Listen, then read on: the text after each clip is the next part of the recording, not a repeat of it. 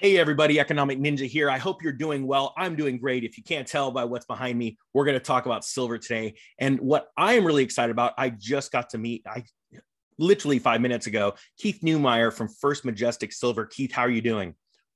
Well, it's uh, great to see you for the first time, uh, Ninja. Yeah, thank you so much. And guys, just, you know, this is not a sponsored video. Why? Because First Majestic is massive. They don't need to do anything. They are crushing it. I have been invested in First Majestic for years. I currently love to use them for my call options. Uh, not right now. That's not financial advice. But I also invested in a company my children did. First, uh, was it First Mining Finance you started, Keith? It's now, it's now called First Mining Gold. That's right. Yeah, and sorry, this is not a plug for your company. He did not ask me to do this, but I want to tell you guys, uh, I have been invested in Keith's companies for years. And the reason why is I have called him before to my friends and family, the O G of mining C E Os, because he came out years ago with a famous idea. And it didn't get a lot of play amongst other mining companies, but that was, hey, let's let's try and do something about the uh, manipulation on the markets. Let's start to hold back a little bit of inventory. Can you touch on that decision uh, that you did so long ago? Well, as a trader, you know, um, for the banks, you know, in the eighties, and that's where my career started, uh, I was on the floor of the stock exchange, and I traded equities, arbitraged equities between uh, Vancouver, Montreal, Toronto, and NASDAQ. And, um, you know, I did that for six years, and it was quite, you know, good learning experience. Uh, but I really got a flavor, you know, for how markets actually work. And, uh, and um, I don't know of another mining executive that has that same experience. Um, You know, most are either engineers or geologists, and, and uh, you know, they just came into the industry in a different way. So, you know, I just have this um, kind of tendency to really look at the markets. And when I see these big aberrations in the silver price, we see, we don't see it every week, thank goodness. But you know, we we you know we, we you know we see these times where where you know the silver price can be down twenty percent in in a pretty short period of time, and um, you know, not only is it frustrating for me, and I feel, you know, impelled to try to go in there and do something about it, I'm also trying to make a profit for, for First Majestic. So, you know, I've got those two kind of reasons when, when I do do such things, and um, I'll do it again. I'm actually, with this latest price action uh, that, we, that we're currently seeing, you know, I'm actually, this morning, was thinking about potentially doing something. I haven't done anything yet, but it's getting to a, another one of those points where you just have to shake your head and say, like, who's in the market, you know, playing around like this? Yeah. Well, you know, that's a great uh, segue into what we want to talk about today. The Dixie is exploding. And guys, I want to get this interview out immediately right after me and Keith finish, because I think it's very important. The Dixie just hit a... Uh, Uh, one year, actually one and a half year high, and it blew through a resistance point. And, you know, consequently, we see silver and gold weaker, uh, although we see a lot of things weaker because people are moving into the dollar for that trade. So, Keith, on the heels of this, you know, couple last day move in the Dixie, the, the dollar index, what do you think? What are you seeing as an investor? Because we want to talk about dry powder and, and what to do with it. Yeah, look, we're we're in an environment where, you know, there's a perceived interest rate hikes, you know, that are going to be coming, and I don't believe they're going to be much, um, uh, but nevertheless, the market has to try to price this stuff in, right? So, yeah, and, and all the machines, you know, the the you know six thousand you know finance institutions on the planet who all use the same computer machines and use all the same algorithms, they type in whatever, you know, uh, numbers they type into the algos, and the algos go crazy. And, uh, you know, ninety percent of the stuff we see is all computer driven, and all the computers are doing the same thing. So it's logical to assume that if your currency, if your, if your government is going to start paying a higher interest rate on their bonds, then the currency must be worth more. Yep. Yep. You know, that's just basic, you know, economics. The common logic. Yeah. Yeah. So that's what it is. It's, it's nothing, uh you know, simpler than that, and uh, or, or or it's just that simple. I mean, but you know, of course, what, what then happens, and then um the interesting thing, gold's holding up pretty good. I know gold's, you know, gone down a little bit over the last couple of days, but um it's still uh, uh you know, not too bad. It's been kind of caught in this trading range, you know, seventeen eighty to eighteen fifty for, geez, over a year now. Yeah. um, and, and I think that's extremely positive. Um, so despite the fact there's this perception out there that, you know, interest rates are going to be going up, and, you know, and, and, and there's still this, um, there is an underlying belief uh, among the very sophisticated investors that the Fed is going to fail. And, and uh, you know, the, and that's why the, the markets are doing what they're doing. And I think that's why gold's holding up. You know, I'm glad you brought that up. So right now, as of the recording of this, silver's down the twenty-two range, uh, sitting about negative two percent. Gold, like Keith says, is sitting in the seventeen eighty-five range, barely down today on a percentage basis. And he's right. When uh, interest rates go up, the perceived value is uh, the value is now in that currency because it's going to be able to pay out some type of yield. But check this out. Back in two thousand fifteen to two thousand eighteen, the Fed did do a rate rising um, uh, campaign going from a quarter of a percent to two and a half percent. And in that amount of time, just to go over a couple numbers, the N I F C was up thirty-six percent, S and P twenty-five percent, gold was up nineteen percent, copper was up twenty-nine percent. And during that time, the dollar actually fell two and a half percent. So Keith, like you were saying, in the beginning, there's that perceived, okay, there's value, so everything drops. But in reality, when reality hits and we start raising uh, interest rates, I think investors start cluing in on going, you know what, I think this may not be good, right? Because we all have our theories. Can the Fed really pull off a rate hike, a, a sizable one, get to two percent with all this debt they've just essentially built out of nothing? Well, when you look at, they, you know, they talk about these four rate hikes that are going to happen in twenty twenty-two, and they're a quarter point each. Yep. So they're only they're only talking about going from zero to one. There, there's no talk about them uh, to go to two. They go to two, then the world collapses among it, you know, on, on its debt. So that, that's not going to happen. And and quite honestly, I don't even think they're going to go to four anyways. Yeah, yeah. I, I'm sure the March one they'll do. Yeah, uh, I, I think that's um, they because just to you know, so they're not embarrassed. Um, save face, um, but then they're going to really look at what's going to happen after that. And I wouldn't be surprised if we see a market crash. Yeah. Um, you know, I've said before that, um, you know, this looks to me like two thousand all over again. Yes. You know, and, and uh, you know, I was involved in, I wasn't running a company at that time. I just left the copper company that I'd formed back in ninety-two.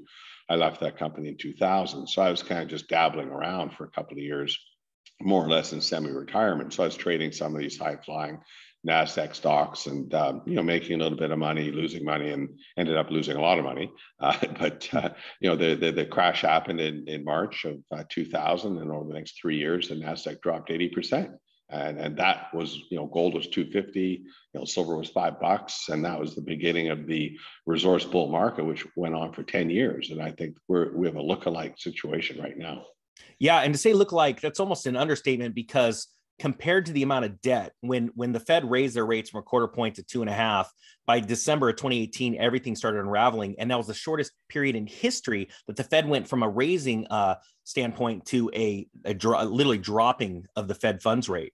So now with the amount of debt that's been made just in the last two years, There's, I agree with you. I'm glad you said the one percent. They can't even get to one percent without failing, let alone two percent this time, simply because of the amount of debt literally in the system right now. Mm. Let me change course if it's okay with you. And let's talk, the big topic has been supply chain issues and supply chain crunch. What are you seeing right now running literally one of the, the largest uh, on a producing side, uh, primary silver mines on earth? What are you seeing as far as issues with uh, so supply chain? Well, it's getting equipment uh, from a lot, you know, a lot of equipment gets manufactured in China, you know, and, and even the European companies that we deal with, Atotech and, and Sandvik, you know, they, they have manufacturing facilities in China, you know, it's just a fact. And yeah. uh, um, so, uh, you know, we have stuff on ships right now that they're wait, we're waiting for, the parts, you know, for, for big, big, heavy equipment that we've ordered, you know, a year and a half ago. And, uh, you know, there, and we're getting pieces of this equipment, you know, every ship that arrives, you know, it was all supposed to be on one ship, and it's yes. coming on, you know, a half a dozen ships. And, and rather than us getting stuff in six to ten months, we're getting, you know, we still, you know, eighteen months in, and we're still not got the entire pieces of machinery. Uh, and we have to assemble it, of course, as, as it arrives in Mexico, which in itself is a challenge. So anyways, it, it has affected us for sure. Um, you know, we have seen cost inflation as well. Um, a lot of it's chemical price related, you know, because of uh, the oil move. Um, yep. You know, a lot, a lot of chemicals are derivatives of the oil sector. You know, ammonia, cyanide, you know, things like that, um, lubricants. and so on. So it's it's um, we have seen price inflation there, and also um, just the fact that um, we have so much of the workforce that is not working, uh, you know, uh, because of COVID and and and uh, you know, work from home and so on and so forth.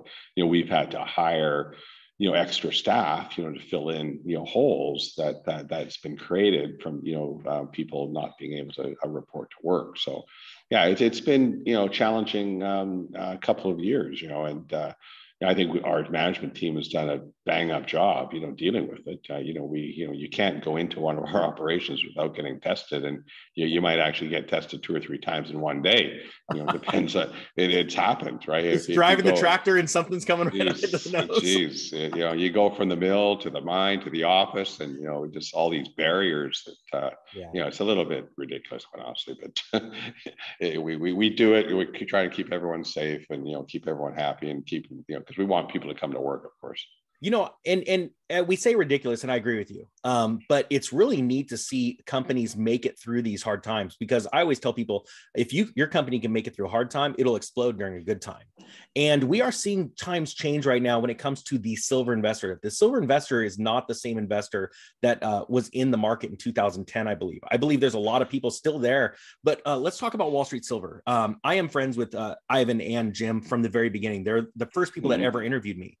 Okay. Rick Rule was on my channel saying he was actually the first to say on my channel, he was wrong. He thought that they were going to get messed over by the COMEX. They were just like the Hunt brothers, but he didn't realize it was like hundreds of thousands of people worldwide with cash buying silver. What are you seeing as far as the effects of like this movement with Wall Street Silver on the silver investor or the market itself?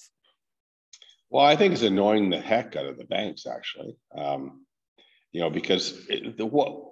They can control pretty well the commercial side of the business. Yes. Right? Yeah. Uh, you know, because they know what the miners are going to be producing, or approximately what they're going to be producing, um, and they know what the customers are, are going to be purchasing approximately. Yep. So they, they, they, they, they, they there's the, there's that flow that they manage, you know, uh, from mining to industry, and it, it's worked pretty well for them. And they arbitrage that trade, and then and been doing it for thirty years. Uh, what they don't control is the retail investor. Yeah. And, and, and that's why you had a bunch of these uh, individuals jump onto uh, C N B C, you know, back in February first and February second, you know, during the Reddit uh, crowd, you know, coming into the market for the first time, you know, telling the world that these Reddit traders should be banned from trading, that they're, you know, that they're, they're not responsible investors. Yeah. Uh, Uh, you know, we we successfully tampered down the market, you know, because a disaster would have occurred if, you know, we allowed silver to keep going up. And which is all, telling, all, very all, telling. For sure it is, you know, and, uh, you know, when as a regulator, I've never, I've been in this business for thirty-five years, and, and, and I've never seen a regulator once come out and say, we successfully affected a market, ever. Yeah, like, and, and that should scare know, the piss out of people. It's not their job. It's their job to, to, to protect investors. Amen. Not, not, not, not to protect the price. Yeah. Yeah. So I completely agree with you. Now, something that also is blowing my mind is that, you know, my first investment in silver was a two ounce bar hand poured uh, in two thousand nine. Uh, I think I want to say my spot price was eighteen dollars. The, the V I G, or the price over spot, the premiums have exploded since twenty twenty, especially. We've seen this before back in twenty fifteen, uh, the American Eagle program, you know, blanks running out because of what was going on with Sunshine. But the facts are, the, it seems like things have changed. The squeeze has actually been a squeeze, uh, the silver squeeze in the premiums for like two years. Now, I know that you have, and that's something, again, this is not a plug for First Majestic, but something outside the box. You have your own bullion uh, business, your own store. When the first squeeze happened in twenty twenty, I actually uh, went to, or sorry, twenty twenty-one, I went to my subscribers and said, hey guys, there's no silver anywhere, but at least there's some over here at First Majestic. And I literally watched that price over spot just go up, up, up, because you guys got hammered with sales. And so I like that about your company. But what do you, what kind of feedback are you getting from retail investors about the sustained price increase for physical precious metals in your hands? The problem is we, um, the mints can't produce any more product. Yep. Uh, and then that's really what the issue is. You know, the N W T, Northwest Territory Mint, out of Los, uh, out of Reno, Nevada, you know, went bankrupt a couple of years ago, and then uh, Republic uh, out of um, Miami uh, went bankrupt a couple of years as well as Go. So, you know, these are two uh, pretty big operations. And, and, uh, and now we're left with, you know, a, a handful of small players. Um, you know, the two biggest players are really Sunshine and Scottsdale. And and uh, they just can't produce the product. Um, uh, you know, we you know we send a dory bar to Sunshine, and we wait literally eight to ten months for that product to come back to us in a retail form. And wow. Scottsdale's a little faster than that, but um, and and they just this so the silver just sits there on the floor waiting to get produced, and uh, it, it and and so we have to keep those premiums there just to pay for all that risk. Yeah. You know, when when when um, when Republic went bankrupt, for example, we we had eight million dollars worth of silver sitting on their floor, and and and the banks come in and took it, saying it was their silver, and we're saying, what the hell? This is our silver, and they said sorry, and they took it. So of course we're in a lawsuit now to try to get that money back, as well as Tiffany, as well as uh, Coeur d'Alene. There's a whole group of people that were put into the same situation. Uh, so wow. when, N, when N W T went bankrupt, same thing. Fortunately, we only had about five hundred thousand ounces of silver on the floor when they went bankrupt, but uh, others, I'm not going to name names, yeah. but there's a few other mining companies that had a substantial amount of silver sitting there and all that money's gone.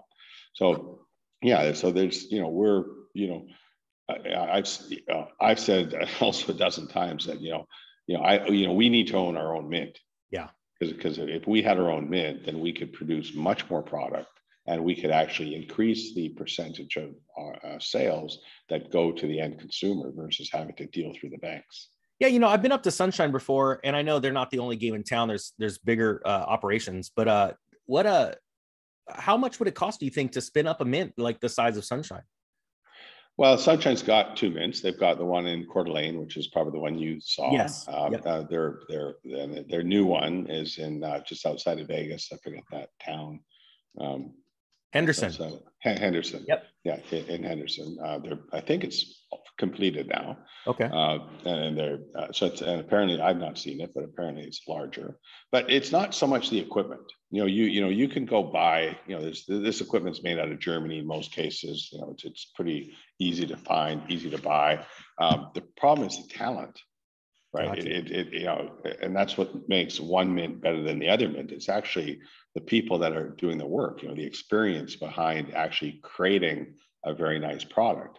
And that's, it's hard to find those people. It's, it's um, almost like a black box. You know, you, you can build the building, you can put all the machinery in the building, then you got to fill it with people that are actually doing it. It's not gotcha. that simple. Yeah, it's, it's, it's, it's, from my perspective, it's just easier to buy, buy one currently running and then, then go from there.